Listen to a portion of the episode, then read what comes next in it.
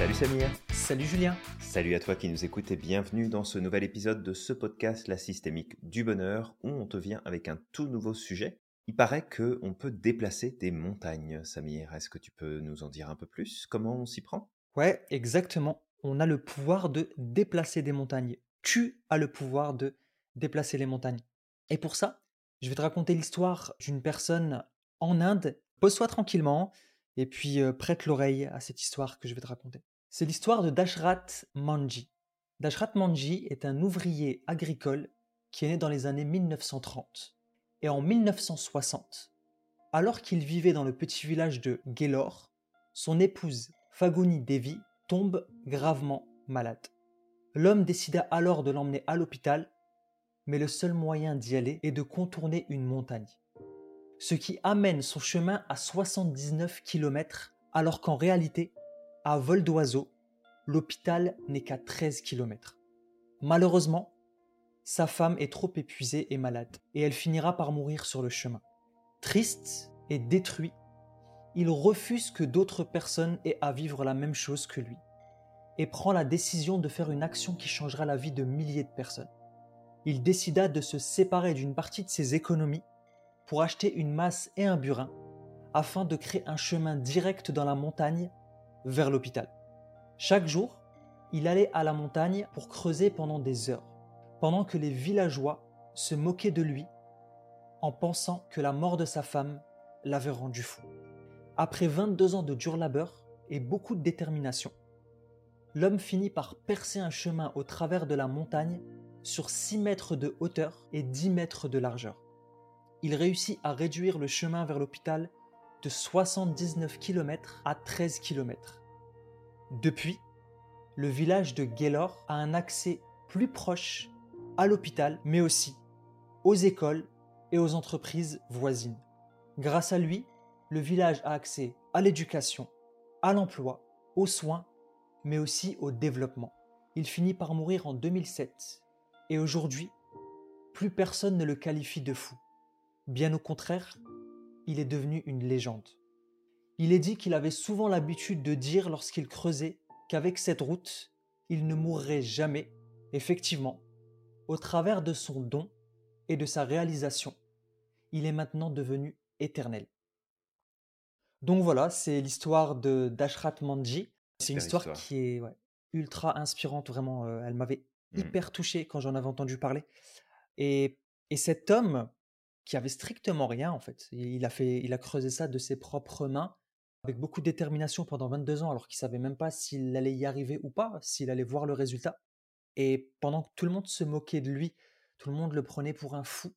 Continuait, il continuait, jusqu'à ce que, au final, sa vision a eu raison. Euh, il, a, il a eu raison au travers de sa vision, et euh, bah, il a permis à maintenant des milliers de personnes d'avoir accès à une vie une meilleure vie, une vie beaucoup plus confortable.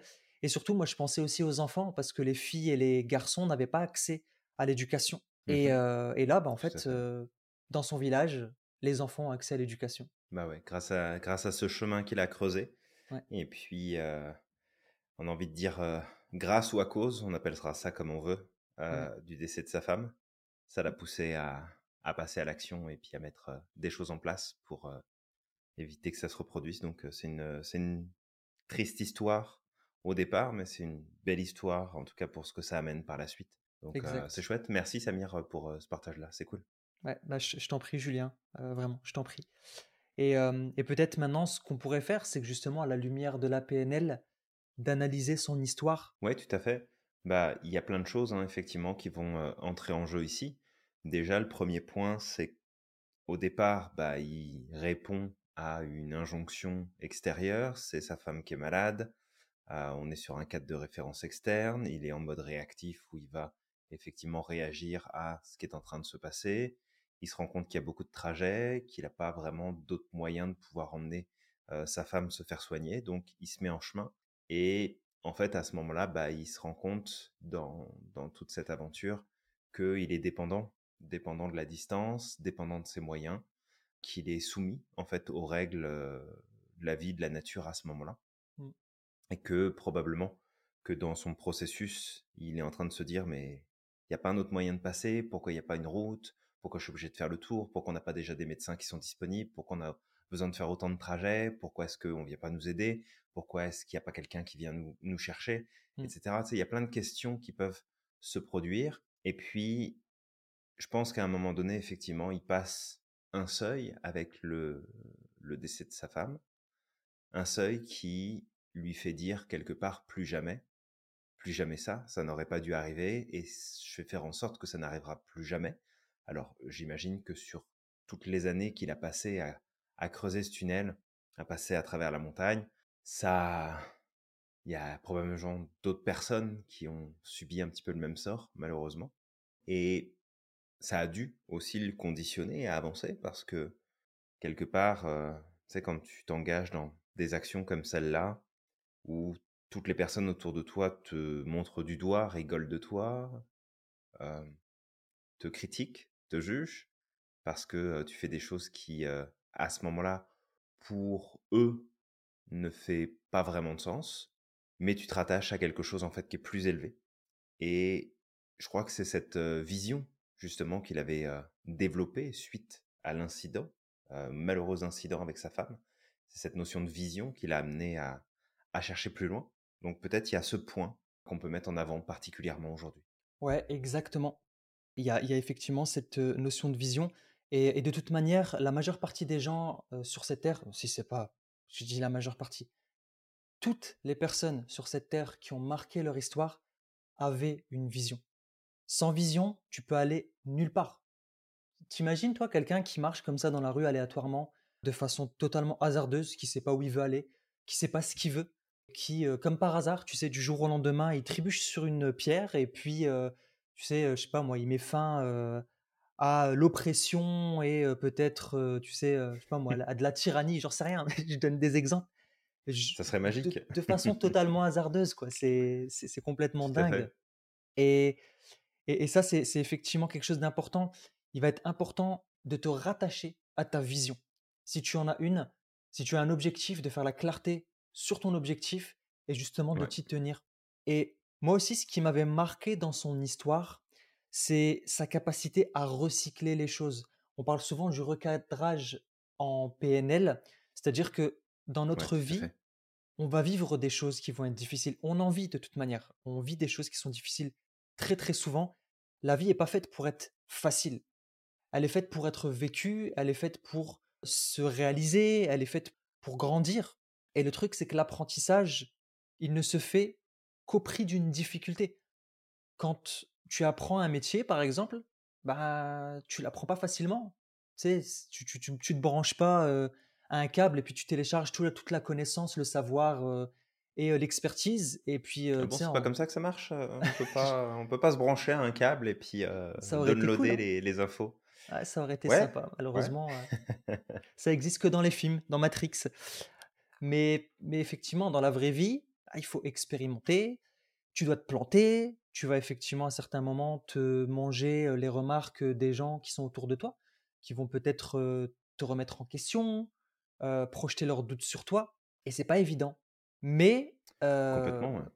voilà, mais tu as le pouvoir, si tu le souhaites, de recycler ce que tu vis. Tu as le pouvoir de donner du sens à ce que tu vis et de faire qu'une difficulté, au final, ne va pas être euh, limitante, mais qu'au contraire, elle va te permettre d'aller beaucoup plus vite à ton but. Et, et ça, c'est quelque chose qu'on enseigne beaucoup en PNL, euh, de d'apprendre justement à, à recycler. Parce qu'il faut savoir que que tu penses qu'une épreuve que tu as vécue est mauvaise pour toi, ou que tu penses qu'elle est un bienfait, dans les deux cas, tu vas avoir raison. Parce que si tu penses qu'elle est mauvaise, les actes que tu vas poser en conséquence vont faire que tu vas donner raison, en fait, à cette croyance. Par Ouais, ça va contre, l'entretenir. tu- voilà, ça va l'entretenir parce que tu vas te placer en position de victime et en position de victime, tu n'as aucun pouvoir. Par contre, si tu décides de donner un sens positif, le sens positif, ça peut être, bah écoute, ça va me permettre de grandir, ça va me permettre de devenir plus fort, que justement, ça te permet d'apprendre beaucoup plus de choses, parce que l'échec est un apprentissage. Ça permet d'apprendre des choses et puis d'aller beaucoup plus vite vers, on, on corrige nos, nos, nos erreurs. Ben, si tu décides de croire quelque chose qui va être aidant, ben, les actes que tu vas poser en conséquence vont te permettre d'avancer vers ton objectif, plutôt que de te mettre en boule, parce que tu vas avancer. Et, et ça, c'est exactement ce qu'il a fait en fait. Il a vécu quelque chose qui est dramatique et j'aimerais pas être à sa place et je souhaite ne pas être à sa place de vivre quelque chose comme ça. Mais qu'est-ce qu'il a décidé de faire? C'est OK, la vie a fait que j'ai vécu ça. Je peux pas l'empêcher. Tourner en rond, ça va pas m'aider à faire revenir ma femme. Par contre, je peux éviter à d'autres personnes de revivre le chagrin que moi j'ai vécu. Et donc, je vais faire tout ce qui est en mon possible pour apporter une solution là où moi j'en ai pas eu. Et du coup, il a sauvé certainement des centaines, peut-être des milliers de vies. Il a permis, comme je dis, à des enfants d'avoir accès à l'éducation, d'avoir accès au développement, augmenter les revenus certainement, et de faire que ce village n'est plus isolé. Ouais, aussi parce que effectivement, avec tout le travail qu'il a fourni, euh, c'est pas seulement euh, résoudre la problématique que lui avait rencontrée, mais c'est aussi de résoudre plein de problématiques qu'il y avait autour. Et euh, il y a beaucoup d'histoires inspirantes comme ça. Celle-ci est vraiment, euh, est vraiment puissante et c'est un, un, chouette choix que tu as fait là, effectivement, de nous, de nous sélectionner cette histoire-là mmh. à partager aujourd'hui dans ce podcast. Et d'ailleurs, ça me rappelle cette histoire. En fait, c'était aux États-Unis pendant le 19e siècle. C'était dans la ville de Chicago. La ville de Chicago a été ravagée par un incendie énorme. Mmh, où les pompiers ont mis un temps faramineux à arriver. Les feux ont pris et en fait se sont répandus absolument partout. Et en fait, toute la ville, littéralement, la ville de Chicago est passée au feu. Alors c'est sûr que la ville faisait pas la superficie qu'elle fait aujourd'hui parce que bah, elle s'est étendue, puis il y a eu des constructions, il y a eu beaucoup de choses. Mais en clair, la ville a complètement brûlé absolument de partout. Et les gens qui étaient dans cette ville-là, en fait, se sont dit à un moment donné, ok, bah en fait, on vient de tout perdre, la ville est en cendres, euh, on n'a plus rien à faire là, autant qu'on s'en aille. Et il y a un monsieur, c'est un Américain, c'est un entrepreneur, qui s'appelle Marshall Field, et lui, il a dit, non, c'est hors de question en fait. On a mmh. bâti nos vies ici, on a bâti nos entreprises, on a bâti énormément de choses.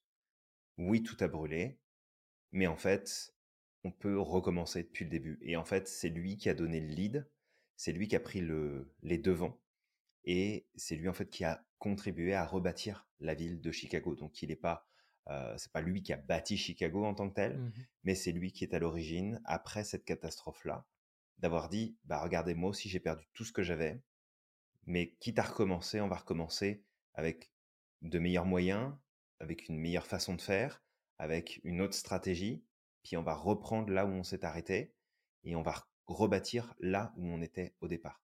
Donc c'est une autre histoire. Alors elle est tragique aussi parce qu'il y a eu des morts, parce qu'il y a eu des gens qui ont tout perdu. Elle est moins ciblée effectivement que cette histoire où là c'est une personne en particulier qui est touchée dans cette histoire. C'est ce monsieur qui perd sa femme à cause de la maladie, parce que l'hôpital est trop loin, parce qu'il y a trop de kilomètres à faire. Mais c'est un autre exemple de comment est-ce que dans un moment d'adversité, tu peux en fait transformer finalement ce qui t'arrive, décider d'en faire quelque chose de complètement différent. J'avais fait référence, je pense, deux ou trois fois dans les, dans les podcasts précédents à Kim Fook également.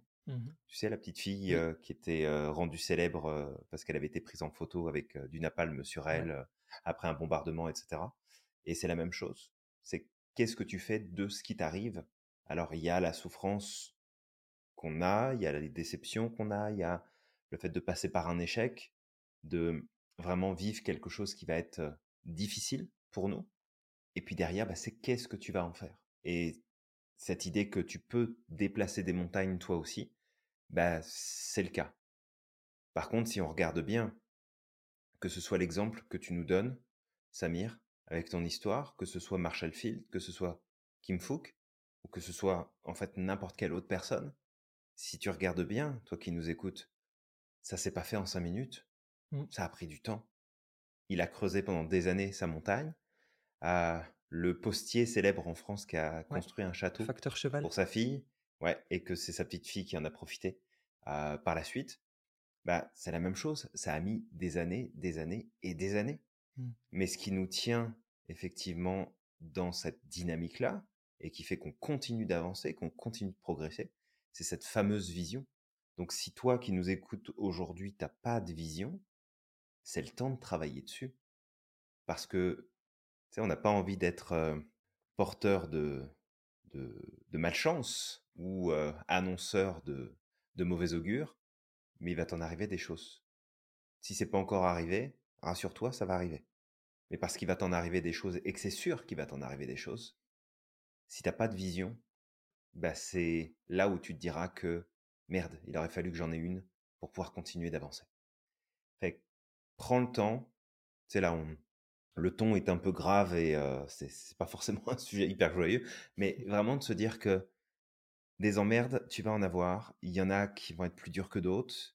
Et dans les moments où ce sera le plus difficile, si t'as pas de clarté sur où est-ce que tu veux te rendre, qu'est-ce que tu veux accomplir, qu'est-ce que tu veux faire, c'est pas dans les moments difficiles où tu te prépares à y faire face, c'est avant. C'est pas le moment où tu as besoin d'avoir de la force, des muscles, de la solidité, de la stabilité qu'il faut que tu commences à travailler dessus. C'est pas le moment où tu auras besoin d'argent qu'il faut commencer à en gagner. Anticipe et anticiper tous les problèmes qui pourront arriver par la suite parce qu'ils vont arriver. Pas tous, heureusement, tu en laisses un peu pour les autres aussi. Mais tu vas en avoir qui vont tomber sur le coin de la tête et puis tu vas pas les demander. Mais si tu as une vision, ça va faire une énorme différence dans ta vie. Vraiment. Bah d'ailleurs, tu vois, tout à l'heure, tu avais parlé de spiritualité.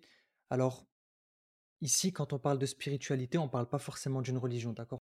Peut ne pas Mmh suivre une religion et être spirituel. C'est l'un va dans, euh, je veux dire, les deux sont valables. Et aussi, il y a des gens qui sont, euh, tu sais, qui, qui, qui, euh, qui ont une religion, qui pratiquent, mais qui sont pas spirituels. Ils manquent de spiritualité dans leur pratique.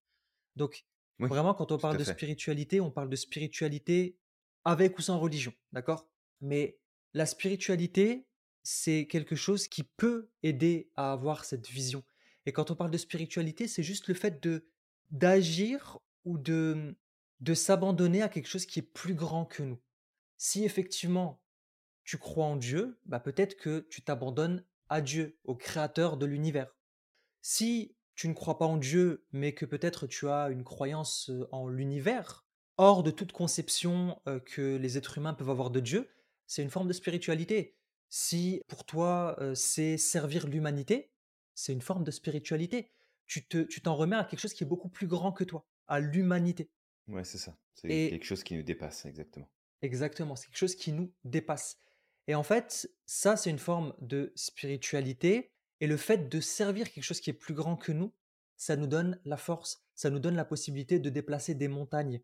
Et, euh, et ça, on en a parlé, hein, la majeure partie des gens, que ce soit Gandhi, Tout à fait. Gandhi était spirituel. Si on prend Martin Luther King, il était spirituel. Si on prend l'abbé Pierre, il était spirituel. Si tu prends Rosa Parks, si tu prends Cléopâtre, la reine Élisabeth, même Jacinda Ardern, qui est la première ministre de Nouvelle-Zélande, en fait, toutes ces personnes-là ont une vision qui les dépasse. Ils agissent pas pour leur propre personne. Ils agissent pour quelque chose qui est beaucoup plus grand. Et c'est ça qui leur permet de déplacer des Tout à montagnes, fait. justement de dépasser leurs propres limites. Et ça, c'est ça qui va être important, ça va être de développer ta spiritualité. Si effectivement tu crois en Dieu, bah peut-être qu'effectivement tu peux développer ta spiritualité au travers de tes propres croyances. Si tu crois pas en Dieu, bah peut-être tu peux développer ta spiritualité avec d'autres types de croyances, l'humanité, ton projet, une cause en particulier. Exactement. Et c'est ça qui est très important, c'est de voir que tu peux te dépasser toi à partir du moment où tu choisis une thématique, un sujet, une dynamique où tu vas vers quelque chose qui est plus grand que toi. Si jamais tu fais pas ça, bah tu restes euh, centré sur ta personne, tu restes centré sur ce que tu fais et tu vois regarde Samir, je vais prendre un autre exemple complètement différent. Mhm. Mais tout à l'heure, j'ai eu euh, un rendez-vous avec une personne dans le cadre de son activité professionnelle, de sa business, et on en est venu à parler de ses revenus. Et à un moment donné est venu sur le plateau le fait que bah, la personne vit de la frustration sur ce qu'elle n'arrive pas à vendre, sur le fait qu'elle contacte des gens, mais qu'au final, la vente ne se fait pas, qu'elle ne gagne pas suffisamment d'argent, etc. Bref, ça, tournait, si tu veux, beaucoup autour de sa personne, de sa condition, de ses résultats. Et quelque part, c'est normal de se dire, bah oui, je travaille pour gagner de l'argent, je facture, j'ai besoin de l'argent que me rapportent mes clients pour pouvoir vivre et pour pouvoir faire ce que j'ai à faire. Donc tout ça, c'est tout à fait normal. Mais ce qui était ressorti, si tu veux, c'est que tu es dans la dynamique, tout tournait autour de la personne et rien ne tournait autour du client. Donc on a été regarder un petit peu et on en est venu à la conclusion, regarde, en fait aujourd'hui quand tu essayes de vendre quelque chose à quelqu'un, tu le vends pas pour rendre service à cette personne, tu le vends parce que tu as besoin d'argent. Et à cause de cette dynamique-là, t'es pas du tout dans le bon mindset, t'es pas du tout dans la bonne dynamique qui te permet d'accomplir finalement encore plus que ce que tu pourrais. Parce que quand tu vends pas à tes clients ou à tes clientes, bah, ce qui se produit, c'est que tu leur rends pas le service que tu es capable de leur rendre. Et tu leur laisses la possibilité d'aller éventuellement ailleurs au risque de ne pas avoir la qualité de toi, ce que tu as à leur vendre. C'est vraiment un exemple qui est hors contexte par rapport à ce qu'on a partagé jusque-là depuis le début, mais c'est de comprendre que la vision, et ce à quoi tu peux te rattacher de supérieur, non seulement ça va t'aider dans les moments qui sont les plus difficiles, mais c'est aussi dans ton quotidien, dans les actions que tu mènes, dans les choix que tu fais, dans l'attitude que tu entretiens, où finalement ça peut changer beaucoup de choses. Tu peux, toi qui nous écoutes, devenir cette personne qui va déplacer des montagnes demain. Mais la montagne, tu pourras la déplacer que si tu as une raison suffisamment valable qui dépasse ton ego et qui dépasse ta propre personne. C'est le seul moyen pour pouvoir y arriver. Sinon, tu vas te cramer en cours de route et en fait, tu n'atteindras jamais le résultat que tu es pourtant capable d'atteindre. Exactement, Julien, tu pointes quelque chose d'important et ça me rappelle l'histoire des fondateurs de Google, Larry Page et Sergey Brin. Euh, alors, il y a très peu de gens qui connaissent leur nom, contrairement à, euh, aux fondateurs de Tesla, d'Apple, Microsoft, etc.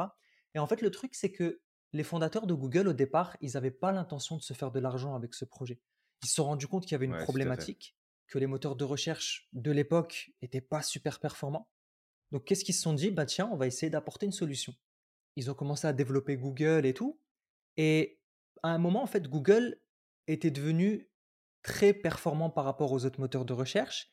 Ils se sont dit, bah écoute, ce qu'on va faire, c'est qu'on va le revendre à Yahoo. Il me semble que c'était à Yahoo qui voulait le revendre. AltaVista et Yahoo, je pense. Et tu sais, ils, ont, ils leur ont rayonné, euh, ils leur ont dit Ah, vous savez, euh, ça ne nous intéresse pas, etc. Tout à fait. Et le plus drôle, c'est que c'est le patron de Yahoo qui, lui a, qui a suggéré aux fondateurs de créer leur propre entreprise.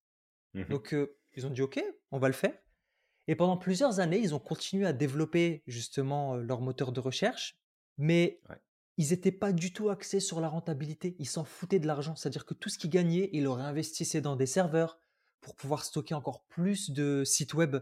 Et au bout d'un moment, en fait, ce qui s'est passé, c'est que les investisseurs, ils n'étaient pas contents. Ils ont dit non, mais en fait, euh, vous faites pas. ça suffit.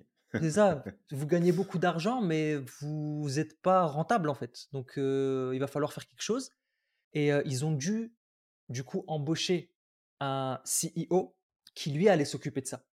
Ils n'en avaient pas envie, mais ils ont été obligés de le faire. Et une fois qu'ils l'ont fait, ben, Google était tellement performante que aujourd'hui, je crois qu'elle pèse 1000 milliards de dollars, plus de 1000 milliards de dollars. Elle pèse encore plus financièrement que plusieurs pays en fait, même des pays d'Europe. Ouais, ça m'étonne pas. Bah, c'est tellement une, grosse entreprise qui est implémentée en plus absolument partout. Sauf peut-être la Chine, mais et la Russie. Mais mis à part ça, je veux dire, ils sont quand même, ils sont quand même partout et ils ont développé un, un, truc de fou. Mais comme tu dis, c'est aussi la vision qu'ils avaient derrière à la vision de bah, on veut que ce soit différent, on veut que ça change, mais on veut pas forcément faire une entreprise, on veut pas forcément développer ça. Et encore une fois, c'est n'importe qui a le pouvoir de déplacer des montagnes. Tu as des gens que tu connais pas, que tu croises dans la rue tous les jours, mmh. et ils ont déplacé des montagnes. Ouais. T'es pas au courant parce que ça n'a pas été médiatisé, parce qu'on n'en a pas parlé, parce que t'as pas communiqué avec eux. Mmh. Mais il y a plein de gens à travers le monde, et tu en as déjà croisé plein, tu en as même peut-être parlé à plusieurs, qui ont déjà déplacé des montagnes. Et ils l'ont fait parce qu'ils étaient animés par quelque chose qui les dépassait. C'était pas leur propre bénéfice, c'était pas leur propre avantage, c'était pas pour leur propre plaisir, C'était OK, il y a des choses qui sont à faire, il y a des choses que je veux faire bouger, il y a des choses que je veux changer. Alors, je vais m'en occuper. Alors, je vais mettre les choses en place. Alors, en fait, je vais prendre mes responsabilités. Et justement, si on revient sur les notions de PNL, on va réussir à trouver notre courage et on va réussir à trouver l'énergie et les ressources nécessaires parce qu'on a quelque chose à accomplir de spécifique. Et en fait, si on regarde bien, encore une fois, dans ton exemple tout à l'heure, dans ton histoire, euh, Samir, justement avec euh, Manji, mmh. l'idée c'est que il a été au départ en mode réactif par rapport à la situation de sa femme. Ensuite, il s'est retrouvé en mode passif où bah, il a subi le truc et puis il n'y avait rien à faire. C'était comme ça. Sa femme était décédée. Il n'avait pas eu le temps de l'emmener à l'hôpital. Et il y a eu plein de choses qui ont dû se produire. Mais à un moment donné, il s'est rattaché à une vision plus importante, plus grande que la peine qu'il pouvait rencontrer, qu'il pouvait vivre à ce moment-là. Et là, il est devenu proactif. Et la proactivité, c'est vraiment de se dire, les actions que je pose, les décisions que je prends sont là pour servir une cause spécifique. C'est pour un but particulier. Comme tu as dit, hein, tu as invité tout à l'heure à avoir de la clarté. C'est ça, c'est que si tu n'as pas de clarté, tu n'as pas un objectif précis en tête, tu peux pas être proactif, c'est pas possible. La seule chose que tu peux être, c'est réactif. Sans objectif, sans vision, tu ne peux être que réactif. Et être réactif, bah en gros, c'est subir ce que la vie t'apporte, sauf que tu réagis à ce qu'elle t'apporte en te plaignant, en profitant, en râlant, en prenant du plaisir, mais parce que c'est en fonction de ce que la vie elle t'emmène.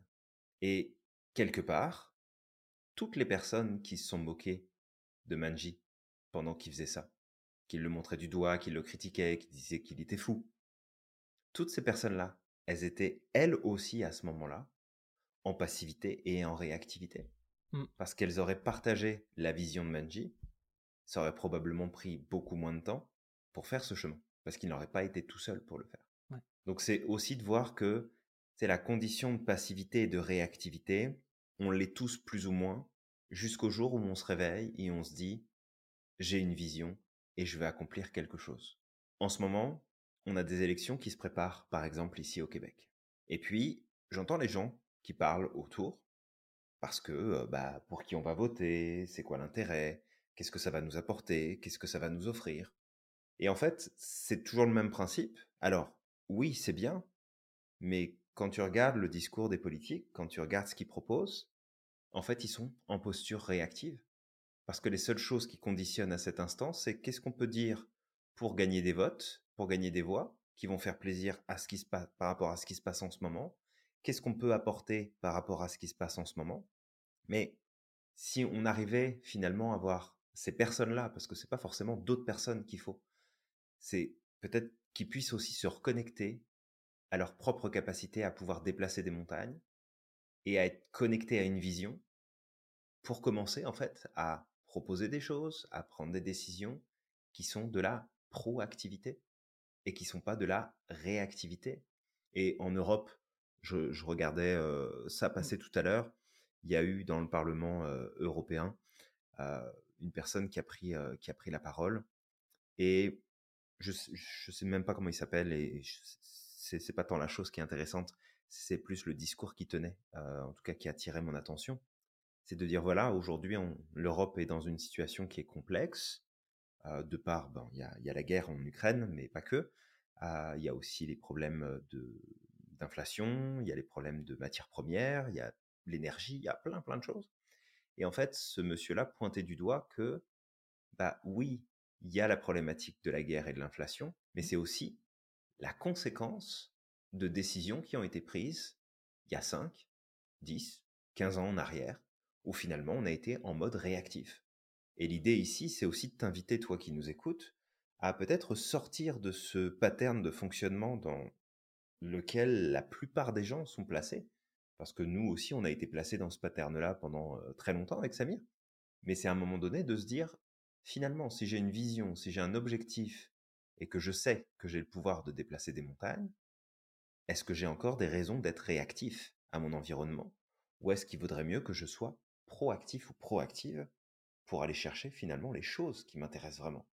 Quitte à peut-être ne jamais voir aboutir cette vision-là de ton vivant, mais comme Manji, en fait, de mettre quelque chose en place qui est tellement puissant, qui est tellement important, qui a tellement d'impact, que de toute façon, cette cause-là va continuer à vivre après toi. Et si, en tout cas c'est mon point de vue, mais si on peut, en tant qu'individu, se dire qu'on a le pouvoir de réaliser quelque chose qui est tellement grand, qui est tellement positif et bénéfique pour le reste de l'humanité, que notre nom va continuer à exister par la suite, bah quand tu arrives au bout, quelque part, tu peux te dire, ouais, Mmh. là j'ai vécu, puis j'ai fait quelque chose de ma vie. Ouais, exactement, ouais.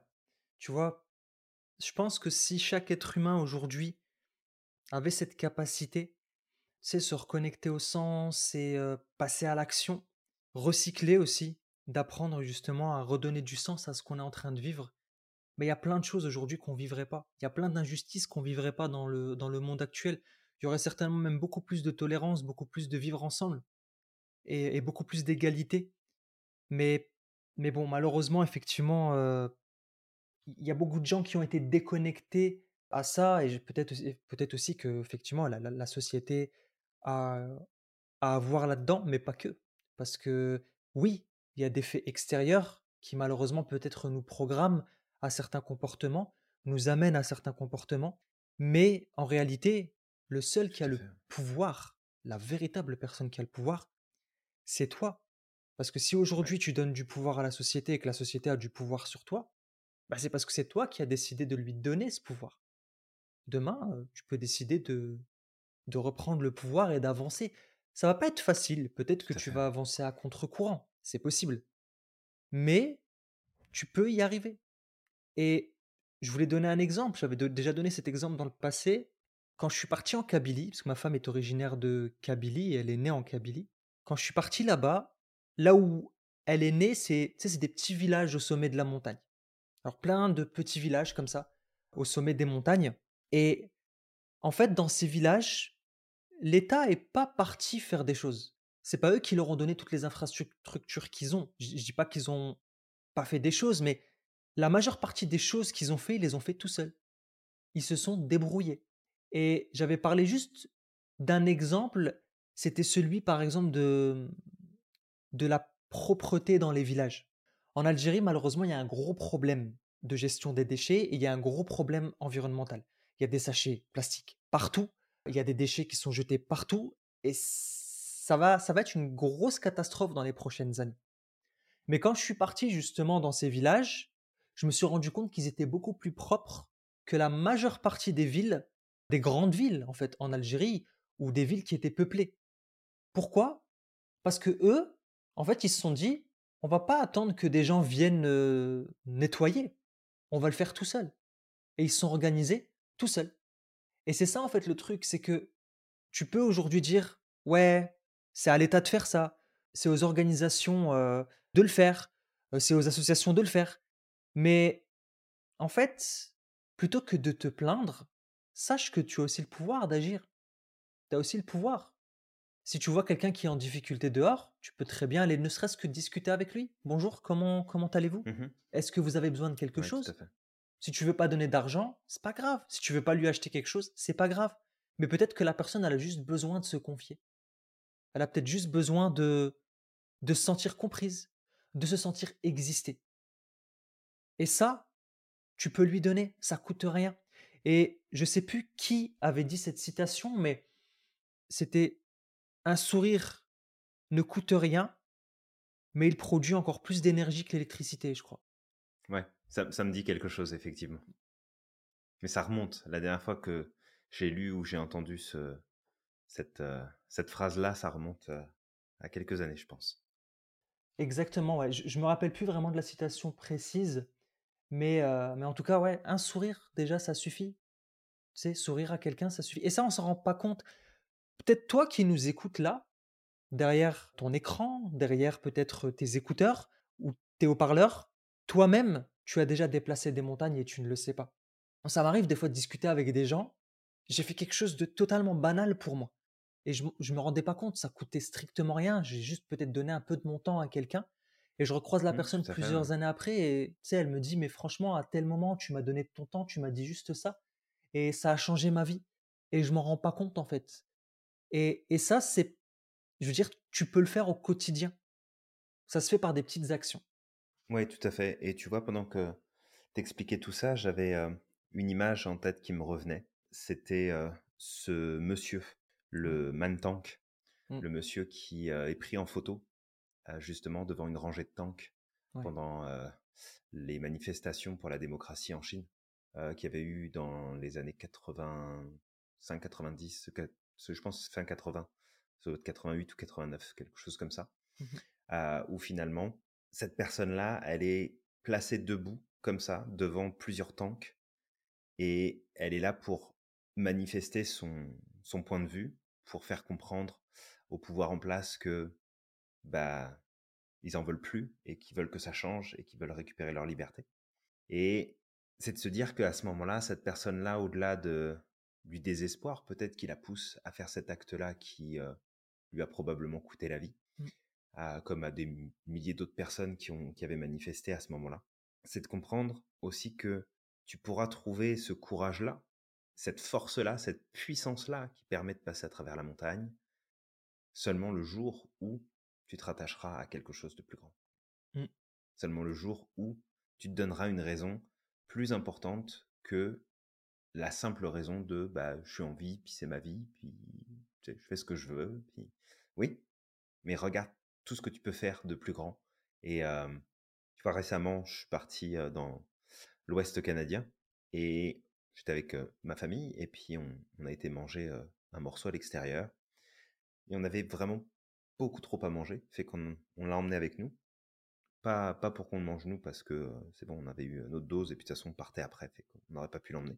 Mmh. Mais on s'est mis en quête de trouver, heu, une personne qui était dans le besoin finalement, heu, d'avoir, un petit quelque chose à grignoter, pour le soir et cetera. Puis on a été dans un parc et je suis tombé sur une personne. Je lui ai dit, «Bah, ex excusez-moi de vous déranger», je dis, «Est-ce que vous avez déjà mangé aujourd'hui ou, ça vous dirait de manger quelque chose?» Et puis, heu, ce monsieur-là, il m'a regardé, il m'a dit: «Bah, je non, j'ai j'ai pas mangé grand-chose et heu, ouais, j'aime j'aimerais bien manger quelque chose, mais mais je veux pas que ça vous coûte quoi que ce soit». Il me dit. Puis je lui dis: «Mais ça me coûte rien en fait». Je dis: «Tiens, regarde le sac là, vas-y, prends-le, mange ce que tu veux, puis s'il y en a trop pour toi tout seul, partage-le avec quelqu'un d'autre autour de toi». Il dit: «Non, non, non, mais ça vous a coûté quelque chose et tout?» je dis: «Non, non», je dis: «Moi, j'ai payé pour mon repas, je me suis nourri, c'est bon. Ça, c'est que du plus là. Moi, ça me coûte rien, Mmh. mais pour toi, ça peut faire une différence, donc prends-le» et vraiment, c'est du fond du cœur, je te souhaite bon courage et puis, voilà, je te souhaite de trouver, trouver l'énergie en fait pour, pour te sortir de là Mmh. et puis du coup, le monsieur était, était très content, très sympathique.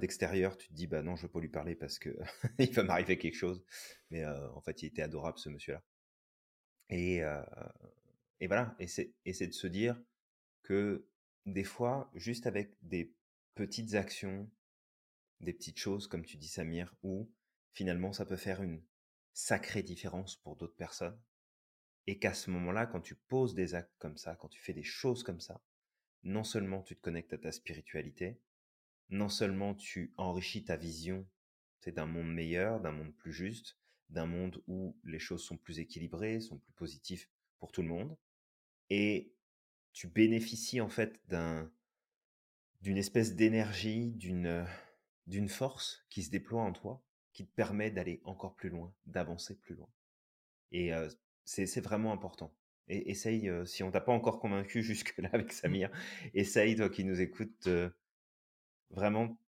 te dire qu'avoir une vision, c'est pas une option.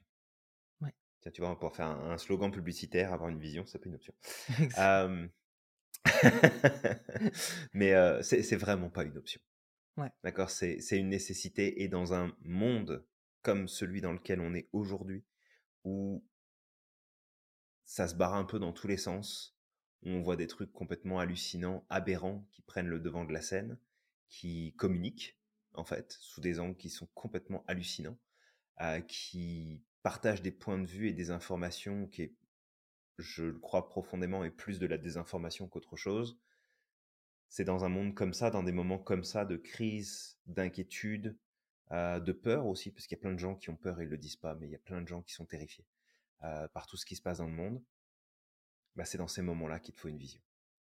Fait que go, pose tes fesses sur la chaise, prends un carnet, prends un stylo, puis écris, réfléchis. C'est quoi ta vision? C'est quoi ta vision? C'est quoi ta vision? Trouve-la. Rappelle-toi, avoir une vision, c'est pas une option. Excellent, Julien, ce que tu racontais là, par exemple, avec ce que vous avez fait à, Vancouver. Et ça pop parce que il y a quelqu'un que je connais très très bien, justement, qui, euh, le jour de, son mariage, en fait, il y avait des surplus. Il y avait du surplus de nourriture le soir. Et pour pas que ce soit jeté, en fait, euh, lui et sa femme, ils avaient, euh, en fait, ils avaient tout pris et ils sont partis en centre-ville pour pouvoir le redistribuer au SDF. Et tu vois, ça coûte rien en fait. Je veux dire, combien de fois t'as mangé au restaurant et peut-être que t'as pas fini ton assiette, t'as pas fini ton plat? T'aurais très bien pu partager avec d'autres personnes. C'est, c'est possible. Et comme je dis, tout à fait. Un sourire suffit. Parce que quand j'étais encore une fois sur l'île et que, et, que justement j'allais à la rencontre des SDF, à certains moments, juste discuter avec eux. Et c'est ce qu'il me disait en fait. Il me disait mais j'ai pas besoin qu'on me donne de l'argent. J'ai même pas besoin de pitié. La seule chose que j'ai besoin, c'est juste qu'on me regarde. Le fait que j'existe. Parce que la chose la plus difficile que je vis en tant qu'SDF, c'est l'indifférence. C'est de voir des gens passer à côté de moi qui me regardent pas ou qui me prennent de haut mmh comme si j'étais pas un être humain en fait. Le fait d'être déshumanisé. tout à fait. Et un acte de gentillesse, ça coûte rien. Un sourire, ça coûte rien. Un bonjour, ça coûte rien.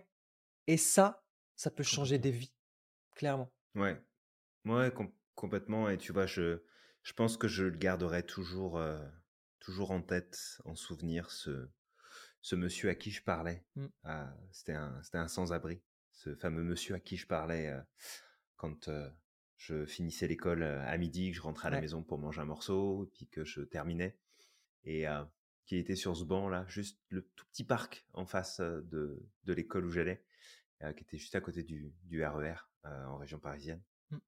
Et je me souviendrai en fait, je pense toute ma vie de ces quelques discussions qu'on a pu avoir et des questions, surtout des questions que je lui ai posées et de la différence que ça a pu faire. Mmh. Alors, après, j'ai pas eu l'occasion de rediscuter avec lui, donc je saurais jamais dans quelle mesure ces questions que je lui avais posées à l'époque déjà avaient pu transformer en fait la situation. Mais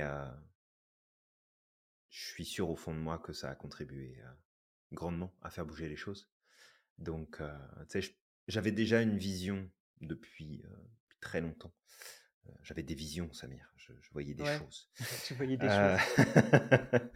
Mais non, c'est ça. J'avais déjà une vision depuis, depuis hyper jeune parce que le, je trouvais le monde complètement injuste et mmh. ça m'affectait énormément.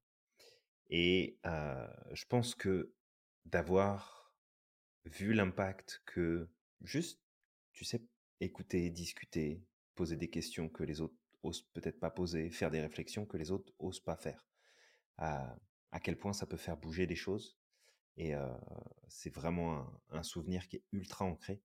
Et, et clairement, je pense que ce jour-là, ce monsieur-là, il a déplacé des montagnes. Vraiment. Exact. De sortir de la rue, de retrouver du travail, de se réinstaller quelque part, alors que ça faisait, je pense, des années qu'il était là. juste ça, là, il a déplacé des montagnes, ce monsieur-là. Totalement. Bah écoute, je pense qu'on a fait le tour de ce podcast, du sujet, mais peut-être. Oui, après on va se répéter. Ouais, exact. Oublie pas, pas de vision, pas de bonbons. Pas de vision, pas de bonbons, pas de bras, pas de chocolat. Mais peut-être un truc, justement, qui peut être intéressant, et on va finir sur ça, c'est que la plus grande forme d'amour que tu peux donner, c'est celle de servir les autres. Ça, c'est vraiment la forme ultime d'amour que tu peux ressentir. C'est lorsque tu Tout à fait, ouais. as un objectif où tu fais quelque chose pour servir les autres, pour permettre aux autres de se sentir mieux, en tout cas pour répondre à une cause en particulier. Et, et ça, c'est, c'est le plus beau cadeau que tu peux donner au monde. Et tu peux le faire au travers de ton travail, au travers d'associations, au travers de ta famille, ne serait-ce qu'avec tes enfants ou ta famille, déjà, tu peux le faire.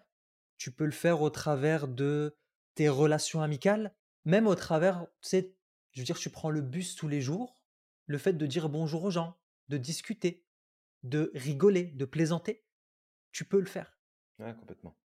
Toi qui nous écoutes, n'oublie pas, si ce podcast t'a plu, de partager, de liker et d'aimer. Parce qu'il faut savoir que en partageant, en likant, en aimant et en commentant, bah, tu vas aussi permettre à ce podcast d'être beaucoup plus visible, de circuler. Et si tu l'as trouvé utile pour toi, sache qu'il peut l'être pour d'autres personnes. Et justement, notre mission, toi et moi, Julien, c'est justement d'impacter le monde, de permettre au monde de d'être meilleur jour après jour. C'est notre plus grande mission. Et, et, ça nous ferait plaisir justement si, si tu pouvais nous le permettre au travers de tes partages et de, de tes likes. Et pour finir, ce qu'on aimerait te dire, c'est de croire au maximum en ton potentiel, mais aussi de croire que toi aussi, tu as le pouvoir de déplacer des montagnes. Toi aussi, tu as le pouvoir de faire la différence dans ce monde. Et t'es pas, c'est pas obligé que tu as un job de malade, que tu as un poste à responsabilité de, de folie. Tu peux le faire à ton niveau aujourd'hui. Cet homme, Dashrat Manji, c'était quelqu'un qui était même pas connu. Peut-être que tu sais, il y a peu de gens qui, qui faisaient attention à lui, mais il l'a fait. Et toi aussi, tu as ce pouvoir-là. Complètement. Alors, je vais me répéter encore une fois, mais euh, avoir une vision, c'est pas une option. Puis si tu sais pas comment t'y prendre, 3615 Merlin, oublie pas à quel point t'es magique, que tu as le pouvoir de réaliser tout ce que tu veux, et on te dit... Va chez l'opticien. Absolument. Allez, à la prochaine. À la prochaine.